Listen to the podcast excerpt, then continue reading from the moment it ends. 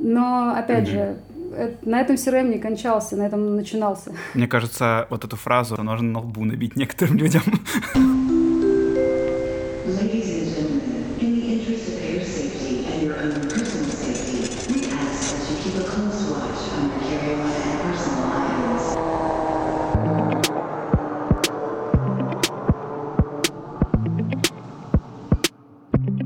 Всем привет, меня зовут Гоша, и вы включили образовательный подкаст Report платформы CheckRusCheck, где мы с моим другом, коллегой, соведущим Никитой раз в две недели приглашаем экспертов в мире авиации и говорим с ними на разные темы, которые помогают нам стать настоящими профессионалами.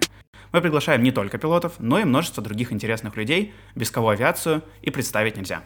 В двух предыдущих выпусках мы обсуждали преподавание и методики обучения – так, месяц назад у меня в гостях был Денис Оконь, с которым мы поговорили про будущее отечественной авиации, а Никита недавно приглашал в студию Таира, который, будучи вторым пилотом, уже стал инструктором по аварийно-спасательной подготовке.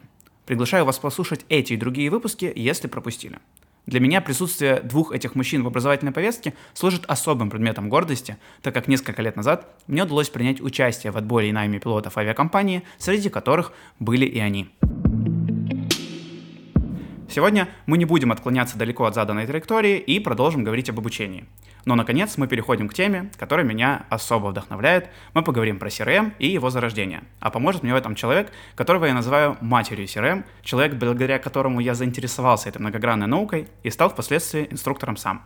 Сегодня в гостях инструктор CRM, в прошлом бортпроводник Ярослава. Приветствую тебя. Привет, Гоша, очень рада тебе. Привет, спасибо, что пригласил. Сразу хочу поблагодарить, потому что участие в твоем подкасте, я слежу за этим, для меня большая честь. Спасибо. Ой, ой, спасибо, сразу меня захвалила. Давай расскажем немного нашим слушателям о тебе, чем вообще занимаешься и вообще пару слов о своем опыте полетов, э, о своей работе в авиации.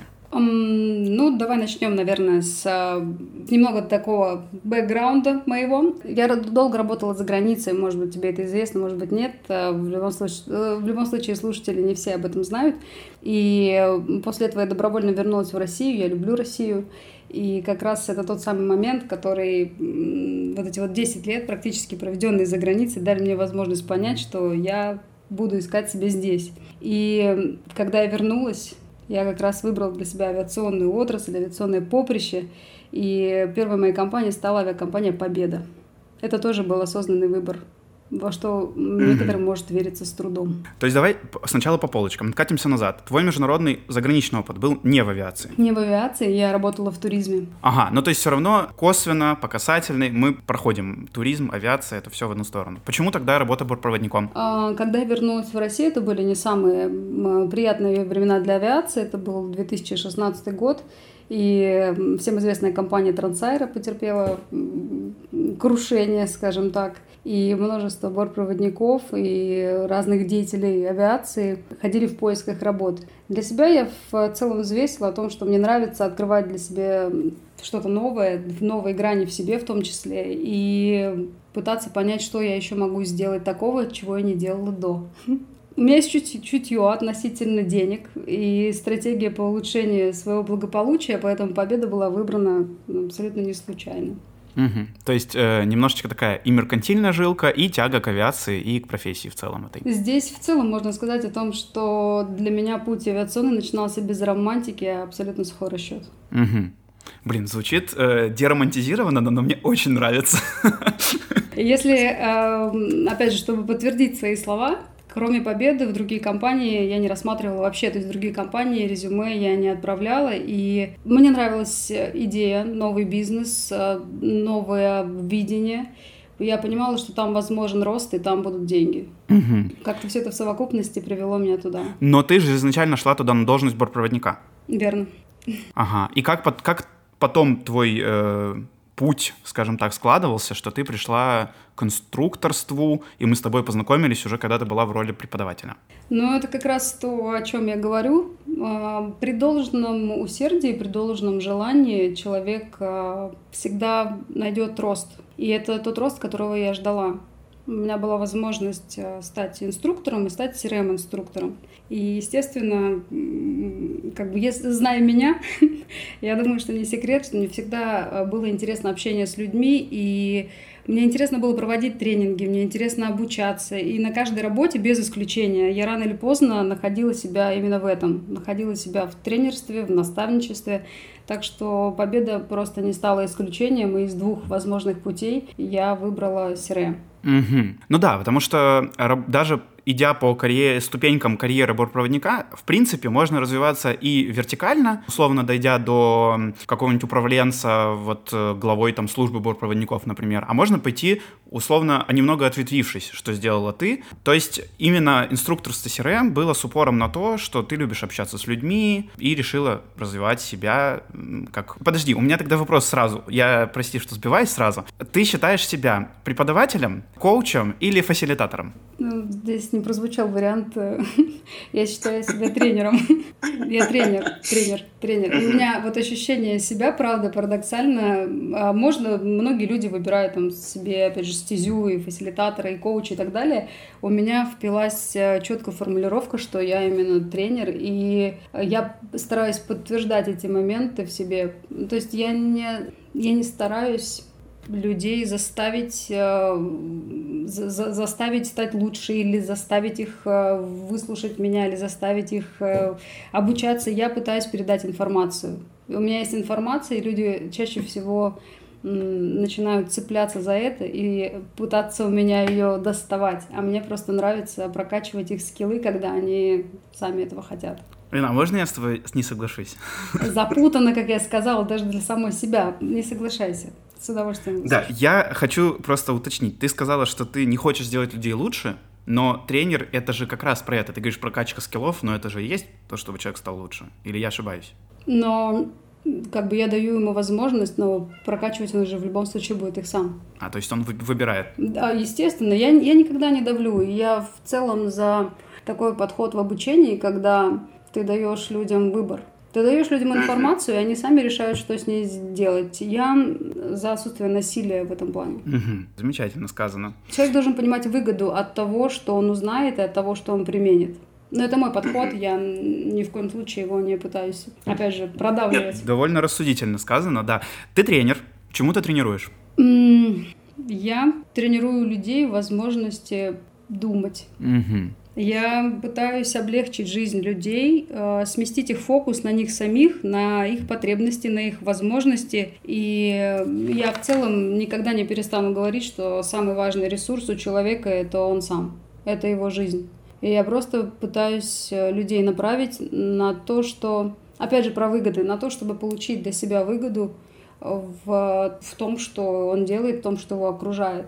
Не отдать всю энергию, остаться пустым — а как ее сохранить у себя и, возможно, приумножить пытаясь сделать так, чтобы мир не был враждующим элементом, а помогал тебе. Кстати, вот ты сейчас сказала про энергию, и я еще со дня первого там знакомства с тобой увидел, что в тебе этой энергии, ее какое-то безумное количество, и ты ей заражаешь или там заряжаешь, я не знаю даже, как правильно выразиться. Как ты поддерживаешь себя и этот свой огонь внутри? Ну, опять же, что греха таить, э, в Победе э, работа была и есть, я думаю, достаточно интенсивная. И поддерживать такой темп работы многим зачастую бывает сложно. Это касается летного состава, летных экипажей и кабинных экипажей. Я, находясь в этой среде, могу сказать следующее. Это не самая сложная работа, которая у меня была в жизни. Это раз. А второй момент. Когда человек выбирает для себя работу, на мой взгляд, он должен взвешивать очень много рисков. Он должен а, очень четко подходить к выбору работы, потому что это ключевой элемент жизни. И mm-hmm. я все время, пока я была в Победе и в других местах, я понимала, зачем я это делаю, что мне это приносит. Как, опять же, получаю удовольствие от этого, не получаю удовольствия. А, что мне делать, если там ситуация пошла хуже. У меня всегда был выбор. Я никогда не блокировала себе выбор до того, что, чтобы разрушить себя изнутри, наверное, так. Угу. Я считаю, что каждый человек должен, опять же, учитывать, что он есть ценнейший ресурс у себя самого. И от его морального состояния, от его здоровья, от его мотивации, от его видения будет зависеть, как он будет э, взаимодействовать с остальными элементами, любыми.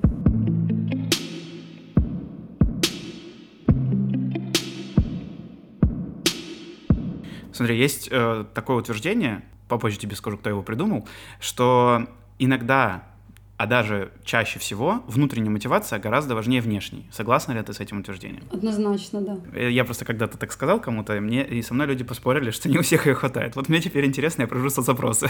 Э, я соглашусь. Я, конечно, внешняя мотивация в виде денег, да, мы все работаем не бесплатно, и чем больше их, тем лучше, и всем хочется, и как мы, э, опять же, мое, да, я люблю деньги, мое мнение, я люблю деньги, деньги это хорошо, но э, есть, опять же, принципы базовые, на которых э, строится человеческая жизнь. И я уверена, что человека надолго не хватит, если будут нарушаться его ключевые вот эти базовые принципы относительно жизни. Да, его хватит на сколько-то, но вопрос в том, когда произойдет этот момент разрушения. А он произойдет однозначно, потому что то, на чем, то есть, грубо говоря, если сломать э, фундамент, на чем строится дом, то думать о красоте крыши не приходится. Да, хорошие слова. А говоря про время, сколько ты проработала бортпроводником до того, как стала инструктором? Мне кажется, меньше года. Вау, серьезно? Да, я стала старшим бортпроводником через полгода, и да, наверное, месяцев 8-9. Угу. То есть а после этого ты уже не летала или так подлетывала? Да, что же это за вопрос от э, человека, который победу знает так же, как и я? Э, конечно же, параллельно я и летала, и занималась подбором, и была инструктором CRM, и даже, не знаю, еще стаканы могла покупать. Ну, это шутка. Uh-huh.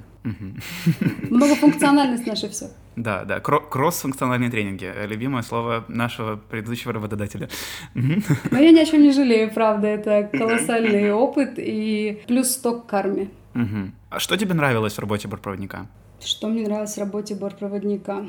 Мне нравилось чувство нужности. Это великолепная вещь, которую, наверное, невозможно, невозможно в, а, описать в целом.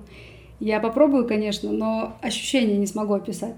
Это когда вот люди смотрят на тебя, когда ты читаешь приветственную информацию. И от этого уже зависит, как пойдет у вас дальше рейс. Они тебе либо верят, либо не верят.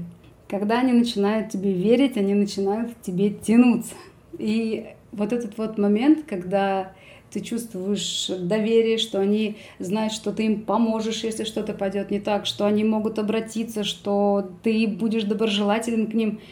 И после этого на выходе вот эти миллион, спасибо, это был классный рейс. Это было так здорово. Я, я вот никогда такого не видела или не слышала, или там, я вижу, что вы сделали максимум. Я понимала в такие моменты, не за спасибо, конечно, нет. Я понимала в эти моменты, что я на своем месте, что я нужна. Вообще чувство нужности, мне кажется, у человека тоже одно из базовых, наверное.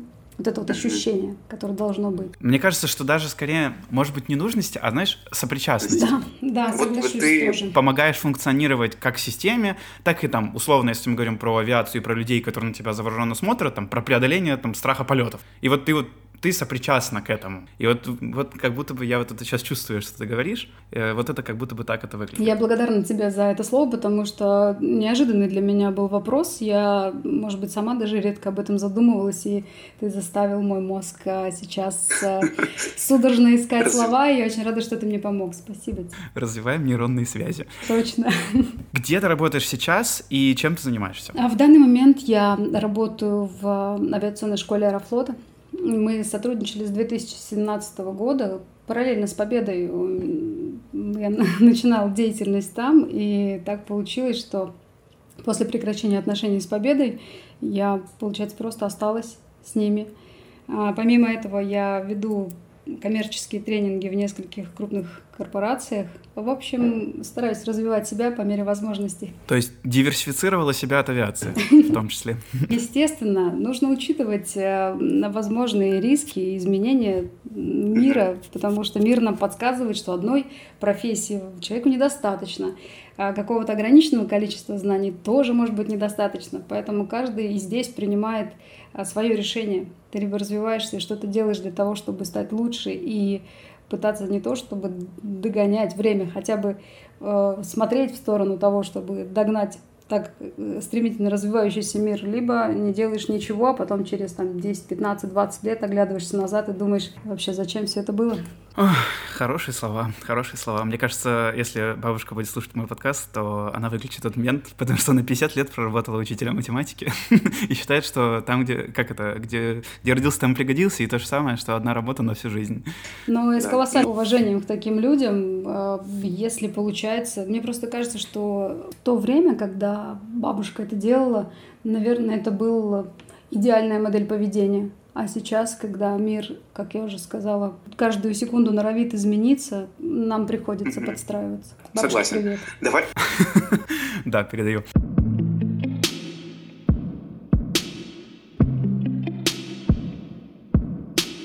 Давай немного поговорим о самом CRM. Какие основные принципы и ценности лежат в основе обучения CRM? Mm. Ну, ценности, собственно, вытекают из того, что я говорила до этого. Ценность в самом человеке в его возможностях, в его росте, над собой в том числе. Рост над собой — это очень важно. Потому что планки вот эти, которые люди выставляют из разряда, там, я не могу, я, у меня не получится. Это всего лишь движение челюсти. Больше ничего. Иногда даже и без движения челюсти. Просто в голове я не могу, и все. И таким образом люди перестают вот эту ценность свою генерировать в таких масштабах больших. И пример у меня есть на эту тему, что те люди, которые после победы решили продолжить авиационную свою деятельность, в большинстве своем говорили, вот мне в частности, о том, что им легко, везде легко. То есть им нравилось победе, не нравилось, это уже дело совершенно другое, но это был рост. То есть рост, который был вынужден, но они справились и ну, справились со всеми сложностями, с той дисциплиной, с муштрой, которая была, с требованиями. И они стали сильнее, они стали более подготовленными, они стали более ценными для самих себя. Ну, мне так кажется. Угу. То есть CRM — это как э, трамплин для роста человеческого? Ну, если мы говорим, что CRM — это про каждого человека, то да. Угу. А если вот брать в более широкой картине? Вообще, давай попробуй мне, пожалуйста, проиллюстрировать вот понятие CRM простыми словами вот для неспециалистов, для, скажем так, на пальцах. Зачем это нужно в авиации? Хм. Вообще, вот, на мой взгляд, CRM, наверное, проще, ну, то есть проще некуда, вот как я его вижу, это понимание, кто ты, э, зачем ты там, где ты есть, понимание своих несовершенств и несовершенств системы, которые могут быть естественно, безусловно, то есть это надо учитывать, и использование всех доступных тебе ресурсов для достижения цели, которые ты перед собой поставил. Можно, конечно, говорить про там, и определениями и все прочее, о том, что там система, э, то есть CRM — это система управления ресурсами, Э, которая эм, организует коллективную защиту от опасности и ошибок. Можно сказать так. Но я опять же стремлюсь исходить из того, что каждый человек э, вносит в это вклад. Угу. Тогда другой вопрос. Я просто хочу докопаться до сути пока что. Вот есть человек, который развивается, который управляет своими ресурсами, который учится понимать их, учится принимать то, что он ошибка сам по себе, когда как единица. В какой момент это перетекает в экипаж? На каком этапе возникновения, ну, как, или, я не знаю, э, развития CRM получается так, что мы переходим от единицы к экипажу или там компании, или там к отношению между пилотами? В тот момент, когда он решает прийти в авиацию. Я за, я за осознанный подход. Меня пугают люди, которые... Это было даже на подборе очень видно, когда человек приходит в авиацию с формулировкой «я пришел попробовать». Попробовать можно борщ, попробовать можно много разных других интересных блюд, но попробовать стать бортпроводником или попробовать стать пилотом — это сродни того, что человек инфантилен. То есть у него какая-то своя, возможно, романтизация этих профессий, которая не совсем, возможно, осознает, куда именно он идет.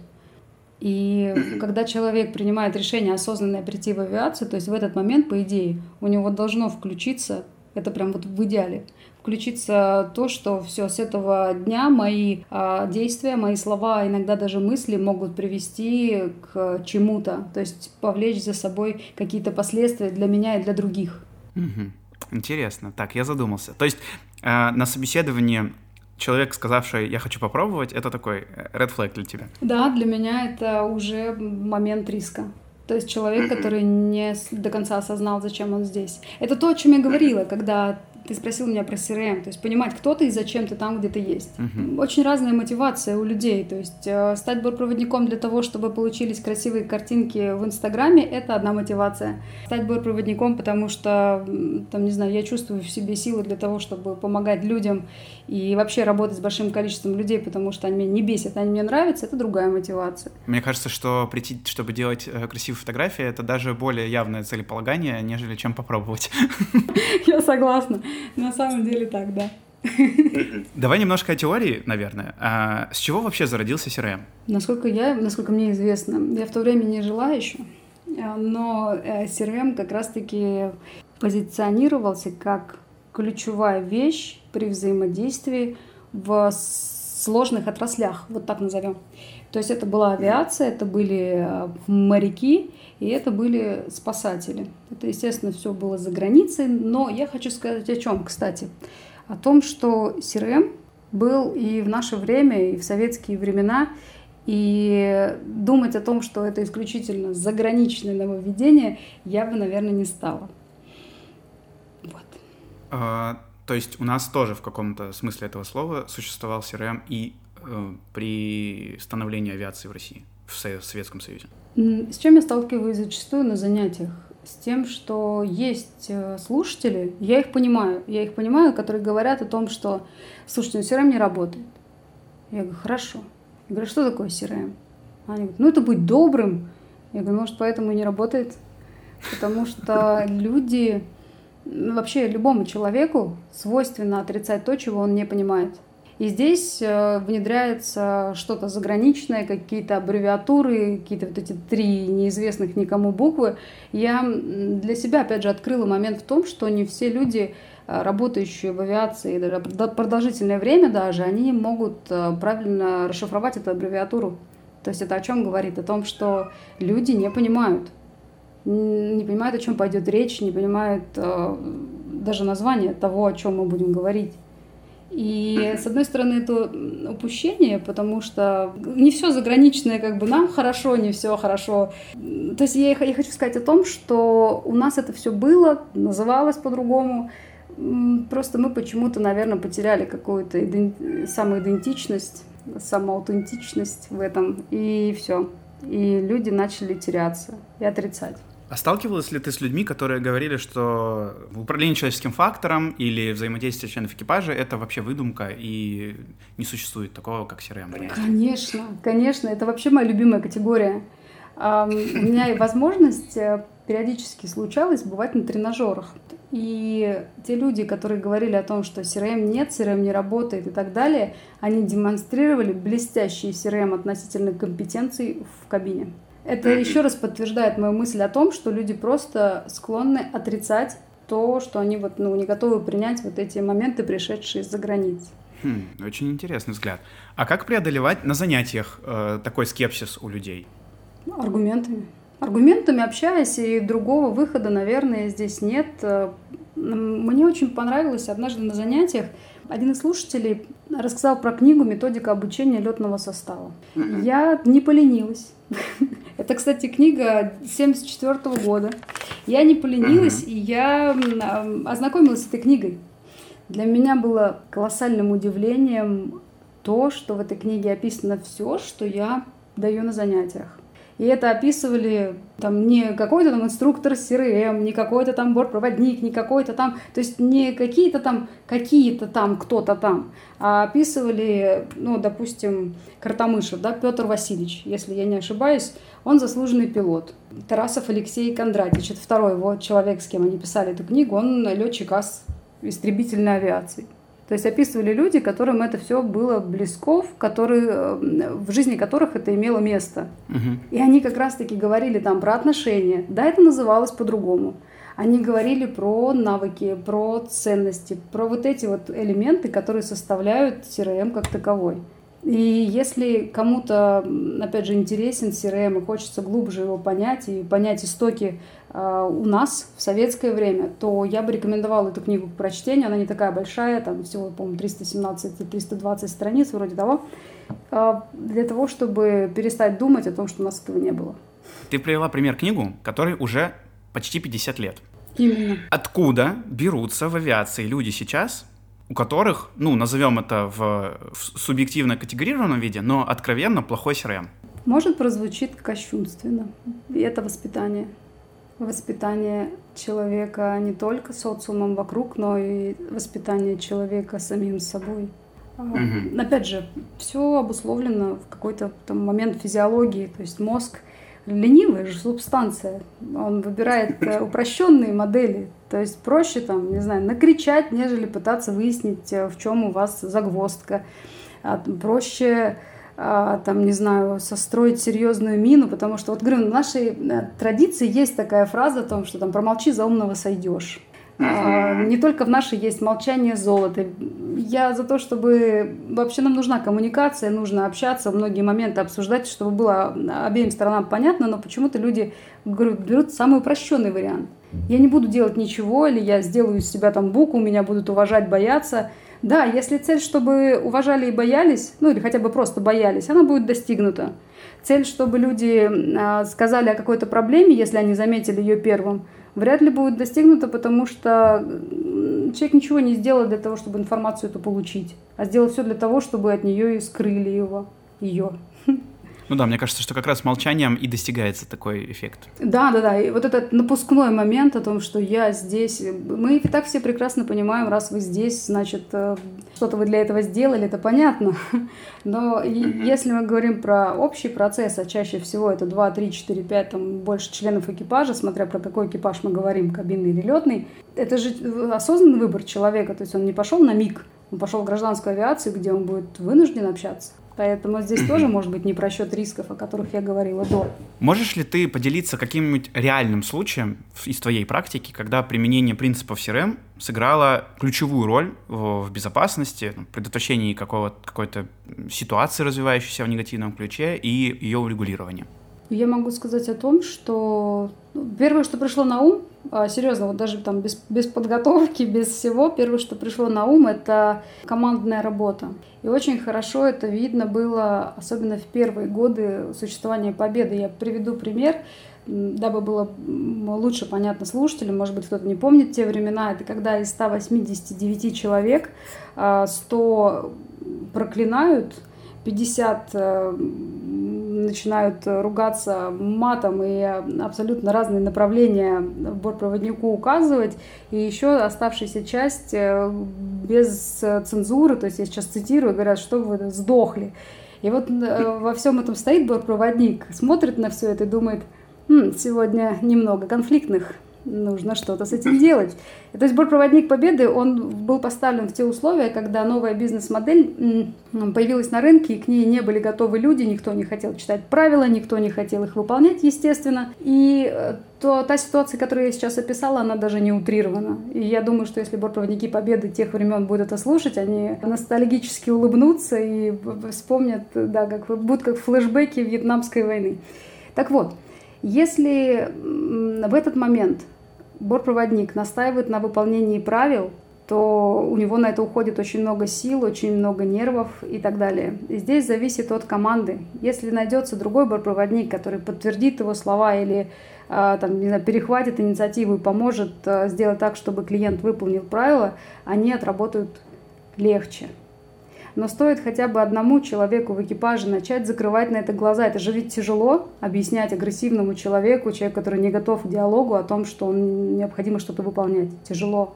И если хотя бы один член команды закрывает глаза, либо не хочет выполнять эти правила, разваливается все. И это будет ужасный рейс, когда бортпроводники прилетят из, не знаю, разворотного Волгограда так, так как будто они слетали разворотный Улан-Удэ. То же самое касается работы с летным экипажем. Когда пилот говорил вслух, а была специальная информация о том, что необходимо выполнять требования, следовать правилам. Когда читает пилот информацию в салон, это абсолютно другой эффект. И сразу у бортпроводников появляется вот эта вот уверенность. Я говорю, вы просто не представляете, что такое стоять в салоне, в котором 189 человек из 189 ненавидят тебя. Да, когда все, все понимают о том, что да, ты один пытаешься сделать все, ты сделал свой выбор, ты команда, Но я еще раз подчеркну о том, что при проявлении кем-то из команды вот этого вот нежелания быть ею, получается очень много проблем. Как ты думаешь, у тебя получалось решать такие ситуации? Не всегда. Были моменты, когда я не могу повлиять на других людей как-то коренным образом. Я не могу за 8 часов проведения CRM изменить человеческую жизнь. И в целом, опять же, мы все разные. Возможно, у меня даже нет э, права такого судить и пытаться кого-то сделать там лучше. Сам человек э, либо идет на это, либо нет. Так вот, э, были моменты, когда, пытаясь донести человеку все выгоды того, что вот если эта информация прозвучит, у нас будет вот это, вот это, вот это, и нам будет проще, меня не хотели слышать. Но, опять же, на этом CRM не кончался, на этом начинался, потому что это, это были мои ресурсы. Я понимала, что там, одного человека, сидящего в пилотском кресле, я не могу уже использовать как ресурс. У меня была возможность обратиться к другому человеку, либо взять свои внутренние ресурсы и сказать это вместо него, возможно, несколько раз. Просто здесь как раз-таки включается понимание того, можешь ты использовать что-то для достижения цели или нет, или кого-то. Мне кажется, вот эту фразу о том, что здесь CRM не кончался, только начинался, нужно на лбу набить некоторым людям. Но это правда, это правда. То есть, э, когда происходит ситуация, допустим, когда второй член экипажа выходит из строя по какой-то причине, это же не значит о том, что все, CRM закончен, потому что CRM всегда предполагает двоих людей. Ничего подобного. CRM предполагает как минимум тебя, меня, каждого из нас, одного.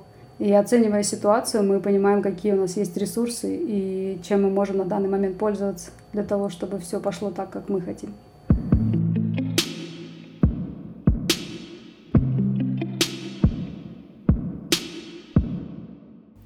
Хочу задать еще буквально пару вопросов о преподавании, так как тренинги CRM, если их так можно характеризовать, довольно сильно отличаются от преподавания других дисциплин в авиации.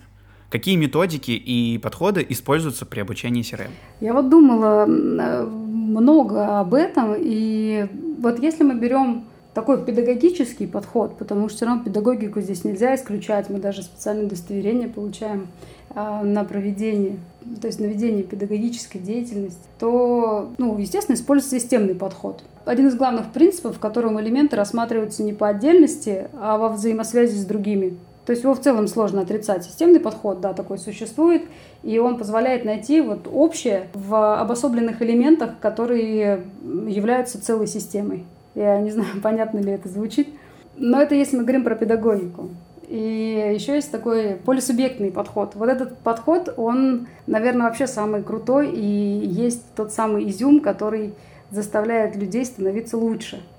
Потому что на нем все завязано, на мой взгляд. И его основная цель это и вообще его основа это человеческая сущность. То есть э, личность, она получает свое человеческое гуманистическое содержание во время чего? Во время общения, правильно? общение с другими людьми. То есть люди развивают нас, социум развивает нас. И по факту, ну, если мы говорим уже про конечный продукт, то именно личность выступает конечным продуктом результата общения с другими людьми. И вот мы пытаемся сделать так, чтобы запустился процесс вот этой вот творческой, творческой, как сказать правильно, вот этот вот творческого подхода к личностному росту в общении с другими людьми. А для этого используются деловые игры, для этого используются дискуссии, для этого используется все, что связано с другими людьми. То есть, чтобы люди не были в своем мире с какими-то утвержденными догмами, а чтобы они могли черпать что-то извне.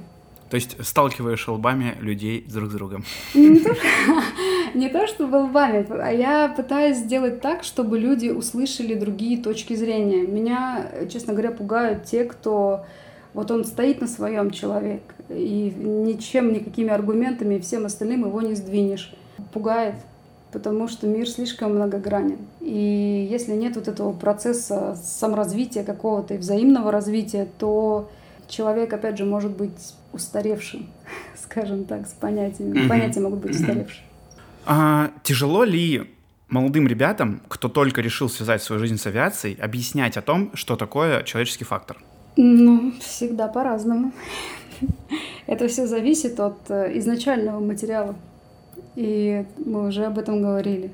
Если человек понимает, куда он идет, зачем он идет, какую роль он будет выполнять, с ним проще. Его, опять же, его можно немного направить, а показать ему, что если ты будешь делать вот так, будет вот это, а если вот так, то будет вот так. А если иной путь выберешь, то есть вероятность такого результата. И человек анализирует, он думает, и это видно. И когда человек включает вот это вот мышление, анализ, из него не может получиться чего-то рискованного. Хотела сказать неправильного, но решила убрать это слово. Но на самом деле пусть будет даже неправильного. Потому что, на мой взгляд, есть лишние люди а, везде, и в авиации в том числе. Случайные люди.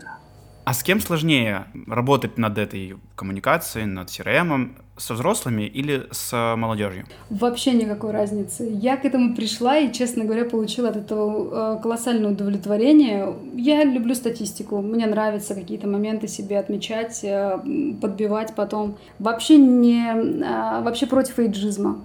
Я считаю, что и в молодом поколении, и в более взрослом поколении всегда есть люди, которые понимают важность, понимают, опять же, для себя выгоды, понимают, как это может работать так, чтобы тебе самому было легче. Это mm-hmm. не привязано к возрасту вообще. И я очень этому рада. Хотя есть вот это вот э, клише, есть у людей э, склонность к суждениям о том, что вот они такие, а вот эти вот такие. Да ничего подобного. Все разные. Все всякие бывают. Интересная точка зрения. А еще вот вопрос. Нас, может быть, чисто гипотетически, буду слушать будущие инструктора CRM, угу. и в связи с этим вопрос, какие навыки и качества важны для тренера по CRM ну, или инструктора по CRM? Первое, но это не только для инструктора.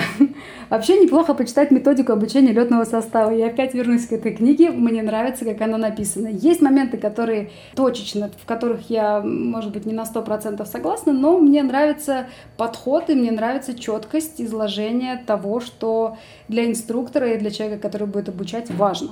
То, что считаю важным для преподавателя или для инструктора, который уже в полях, который уже все понял, что он готов. Первое — это уметь и хотеть слушать. На мой взгляд, это ключ.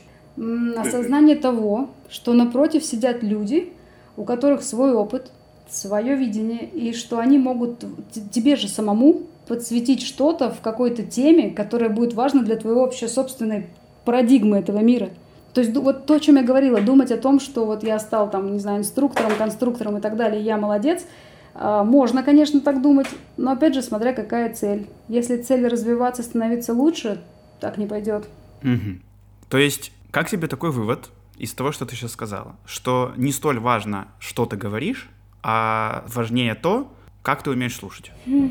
Я не соединяла бы эти два понятия. Проговоришь. Говорить важно уметь. Важно хотеть говорить и находить э, слова, которые будут э, восприняты. Но я говорила о том, что человеку важно открыть свое, свой, свой мозг, открыть свою вот эту вот жажду к познанию. Потому что очень часто я учусь, но я про себя сейчас говорю, я учусь благодаря слушателям.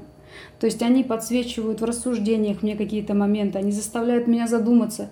И я никогда не буду позиционировать себя как истина там, в, 120, в 120 инстанциях. Вот этот подход мне не близок. И неумение выслушать человека, неумение осознать, что он сказал, для преподавателя и для инструктора может быть критичным. Ну вот я в плане CRM однозначно. Угу. Угу. Нет, спасибо, что пояснила, э, а то я в какой-то момент запутался немножко, ну, спасибо. Если я не, я, я напомню, пожалуйста, я не, может быть, не до конца владею информацией, а, это с Туполевым была ситуация, когда ему пилоты пытались подсветить какие-то моменты относительно, относительно устройства самолета, которые работали некорректно. И он вместо того, чтобы заняться этим вопросом, перекладывал вину на пилотов и говорил, просто не умеете летать. Возможно, я уже точно сейчас не, не помню, но да, наверное. Я извиняюсь, если вдруг я оскорбила Туполева, ни, ни в коем мере не собиралась этого делать, но я о том, что вот, наверное, прекрасный пример того, когда у человека есть э, своя вселенная, и эта вселенная как бы распространяется на других, да, вот самолет он сделал, говорит, вот вам самолет, но проблема была в том, что он не готов был признавать свое несовершенство и своего детища. И угу. при всем желании других людей, то есть они заинтересованные лица, подкорректировать, я уверена, что целью было не унизить его, а подкорректировать этот момент и сделать все полеты более безопасными, человек выбрал для себя стратегию не слышать. И после этого произошло еще несколько катастроф именно с этим типом. Я, к сожалению, я могу путать вот эти исторические моменты, если когда-то кому-то будет нужно, можете погуглить. Но мне запомнилась сама ситуация, я хотела привести ее в пример.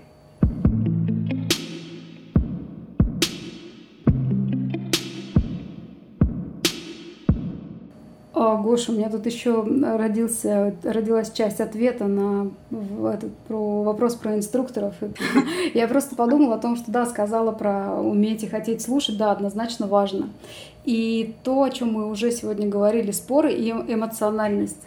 Вот э, иногда случаются всплески эмоций у слушателей э, относительно там, моих слов или относительно слов других слушателей.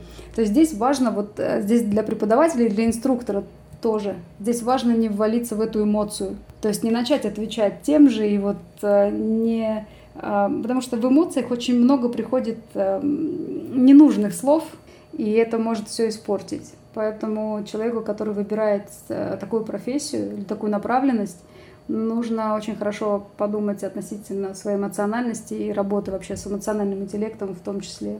Слушай, подожди, мне прям, оказывается, такой прям зацепил мне этот вопрос.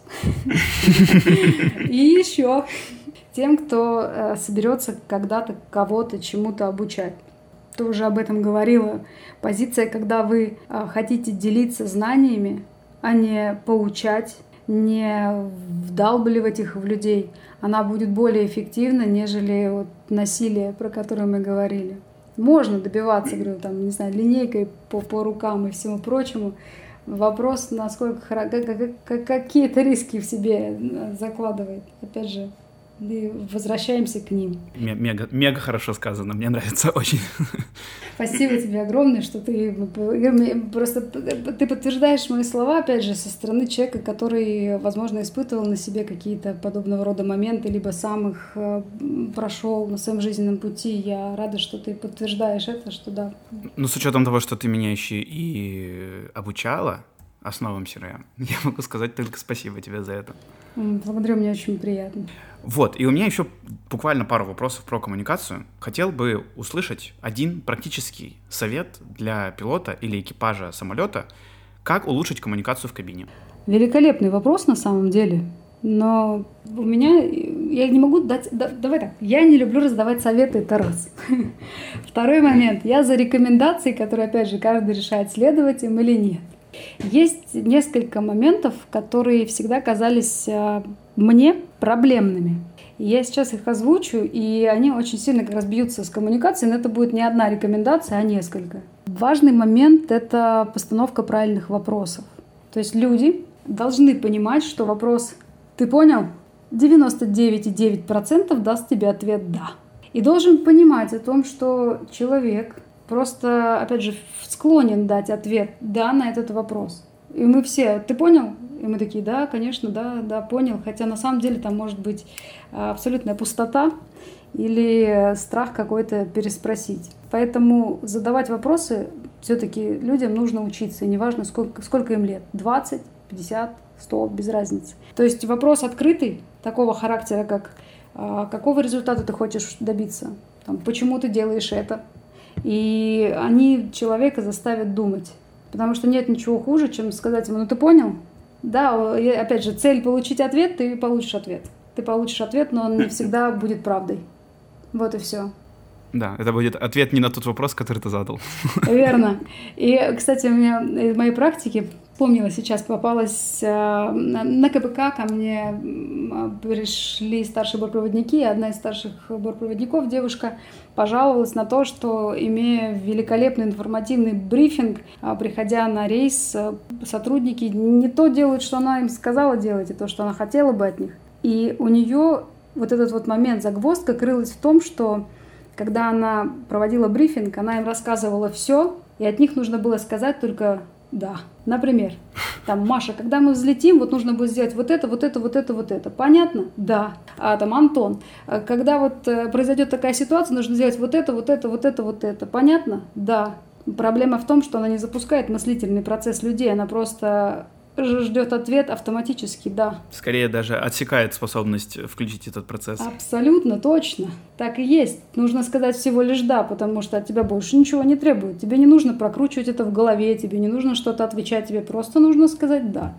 Ну ты же понял? Да. То есть, если я правильно понимаю, то вопрос понял ли ты, или даже точнее не так, не, не совсем его конфигурацию, можно использовать как summary некое. То есть ты сначала получил мыслительный этот э, процесс от человека, а после этого ты можешь сформулировать его мысль как-либо. То есть это как, мне кажется, что это основа фасилитации, когда ты потом делаешь какой-то summary и убеждаешься, что он сказал так, в, таки, в такой манере или нет. Или я не прав? Нет-нет, прав, если мы говорим а, про какой-то там большой разговор, большой диалог, и когда уже нужно там как-то резюмировать. Но это можно использовать даже точечно. То есть, грубо говоря, вместо, вот, допустим, показал что-то один человек другому, он может спросить, ты понял? И другой человек такой, да, я понял. Но это может быть не факт. А может быть другое, другая ситуация. Он показал ему что-то и говорит, слушай, вот если такая ситуация произойдет, что ты будешь с этим делать? То есть он заставляет его прогонять в голове все, о чем они говорили, и уже э, получает практическое назначение. То есть он, он уже попробует наработать алгоритм. Вот о чем речь. Класс. Я, кстати, об этом не задумывался, но это очень хорошее, вообще очень хорошее изречение. И открытые вопросы, почему я так за них, э, собственно, выступаю, топлю так за них, потому они включают мозг. Они включают мозг, и если взять расшифровки переговоров там, в некоторых авиаинцидентах или катастрофах, да тот же самый Тенерифе, затертый до дыр, ведь там э, командиру КЛМ задавали закрытые вопросы. Там, освободили полосу, да. Там, нам дали разрешение, да. И меня до сих пор не отпускает мысль, я об этом часто говорю на занятиях, о том, что, возможно, э, стоило бы задать другой вопрос. И он, он такой простой, кажется – Например, там, командир, хозяин КЭП, где сейчас по нам? Где? Где сейчас по нам? И он бы уже не смог э, на этот вопрос как-то, даже если бы он огрызнулся, это все равно бы запустило мыслительную деятельность. Даже на то, чтобы подумать, как сейчас обругать рядом сидящего человека, запускать мозг необходимо. То есть уже не получится просто сказать да или нет. И это работает и в бытовом плане, и так далее, и тому подобное. То есть я за вопросы, за умение их задавать. Почему? Почему Класс. ты делаешь так? Зачем? Зачем мы делаем это? Какой результат мы хотим получить? А, там, не знаю, что, что, э, там, что ты хочешь добиться? Кто будет за это отвечать? То есть какие-то вопросы, которые заставят человека думать. Они выведут человека из фиксации, это большой процент, очень большой. А следующий... Я Спасибо. А следующий момент – это открытое изложение своего мнения. Это тоже, что я часто замечала. Каждый себе подумал, и никто не сказал. Если вас что-то смутило, то, скорее всего, это не просто так. И если что-то идет не так, и вам кажется, что это не так, об этом нужно сказать вслух. И открытое изложение мнений, все-таки формирование вот, этого, вот этой атмосферы, она, на мой взгляд, лежит на командире. Угу. Но формирование окей. А именно твое умение излагать эту мысль, это не есть ли та самая ассертивность? Есть, абсолютно точно. И получается, что ты тоже ответственен за нее и за то, чтобы ее качать, и не стесняться говорить, если тебя что-то беспокоит. Конечно. Как будто бы неправильно перекладывать всю ответственность на командира, что это его вина, что он не дал волю второму пилоту или там какому-то члену экипажа высказать свое мнение открыто. Я вообще абсолютно с тобой согласна на самом деле, что это как раз то, о чем я говорила. Когда человек приходит в какую-то отрасль подобного рода, он должен понимать. Это мы обсудили, верно. Но есть люди, которые вот опять же, да, барьер в плане там авторитета, возраста и всего прочего. Здесь нужно понимать, что в руках командира, коль он Коим назвался. назвался груздем, да, полезай в кузов. Ну, коль он принимает у нас заключительное да, решение относительно там, всех моментов, а, было бы неплохо понимать о том, что... Понимать тот момент, что там, запрашивать информацию рядом сидящего или вообще в целом вести с ним коммуникацию, это полезно. Это опять же вернемся к этому выгодно.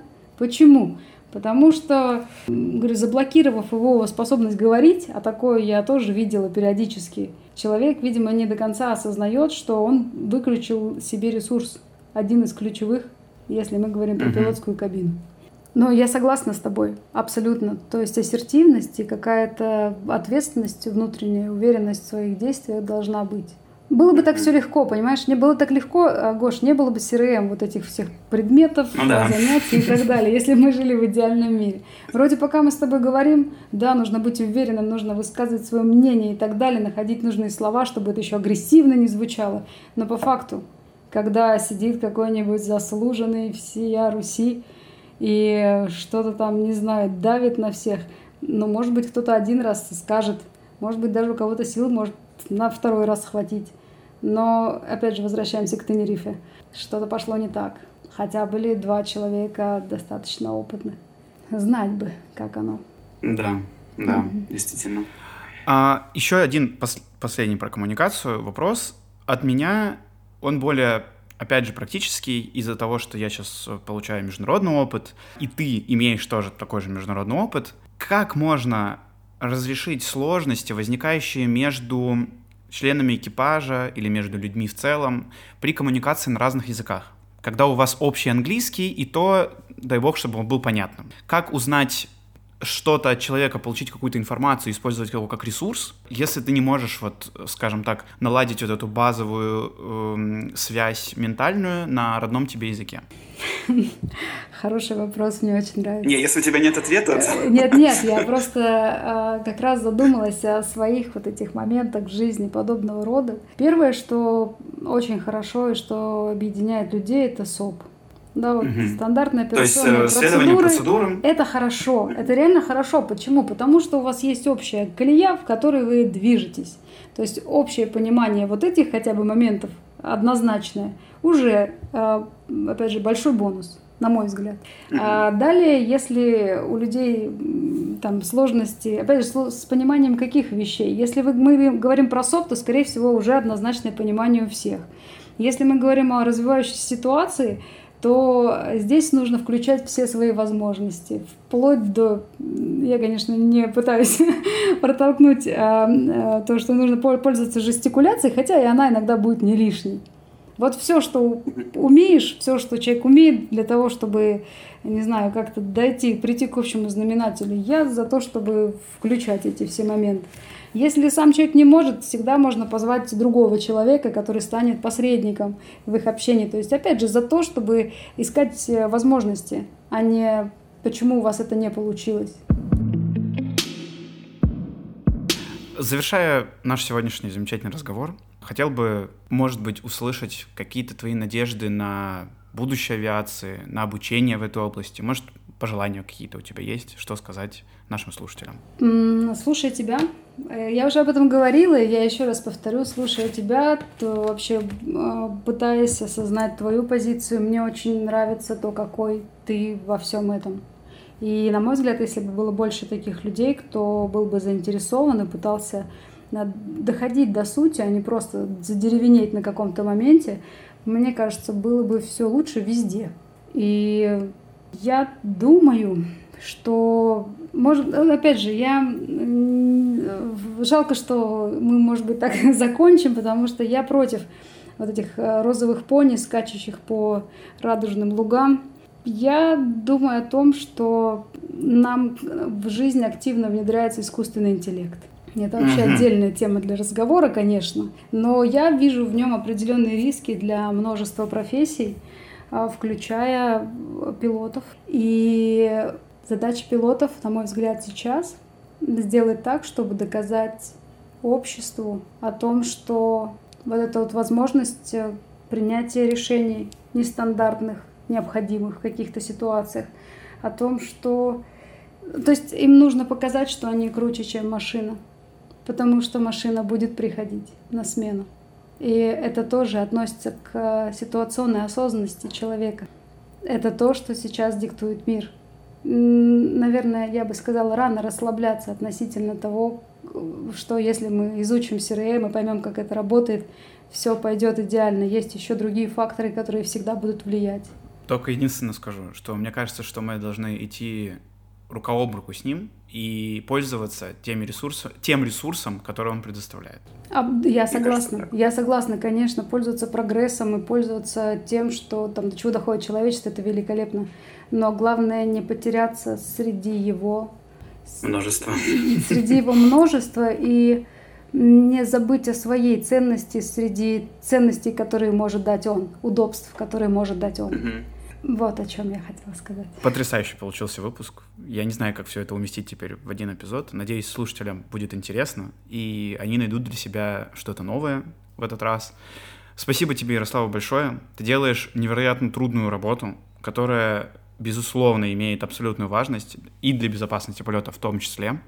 Я надеюсь, что на твоем пути будет меньше скепсиса и больше интересующихся людей, специалистов, которые будут давать тебе энергию дальше и продолжать ты будешь продолжать заниматься тем, что ты делаешь. Спасибо тебе. Спасибо тебе, Гош, еще раз огромное, что пригласил. И классных, интересных, крутых людей гораздо больше в этом мире. Я а, продолжаю в этом убеждаться. Спасибо тебе большое. Мне было очень приятно. Перед тем, как мы закончим, еще небольшое объявление. Как вы могли уже слышать, мы запустили сервис Boosty, оформив подписку на котором вы можете поддерживать наш проект, чтобы основная его часть продолжала оставаться некоммерческой.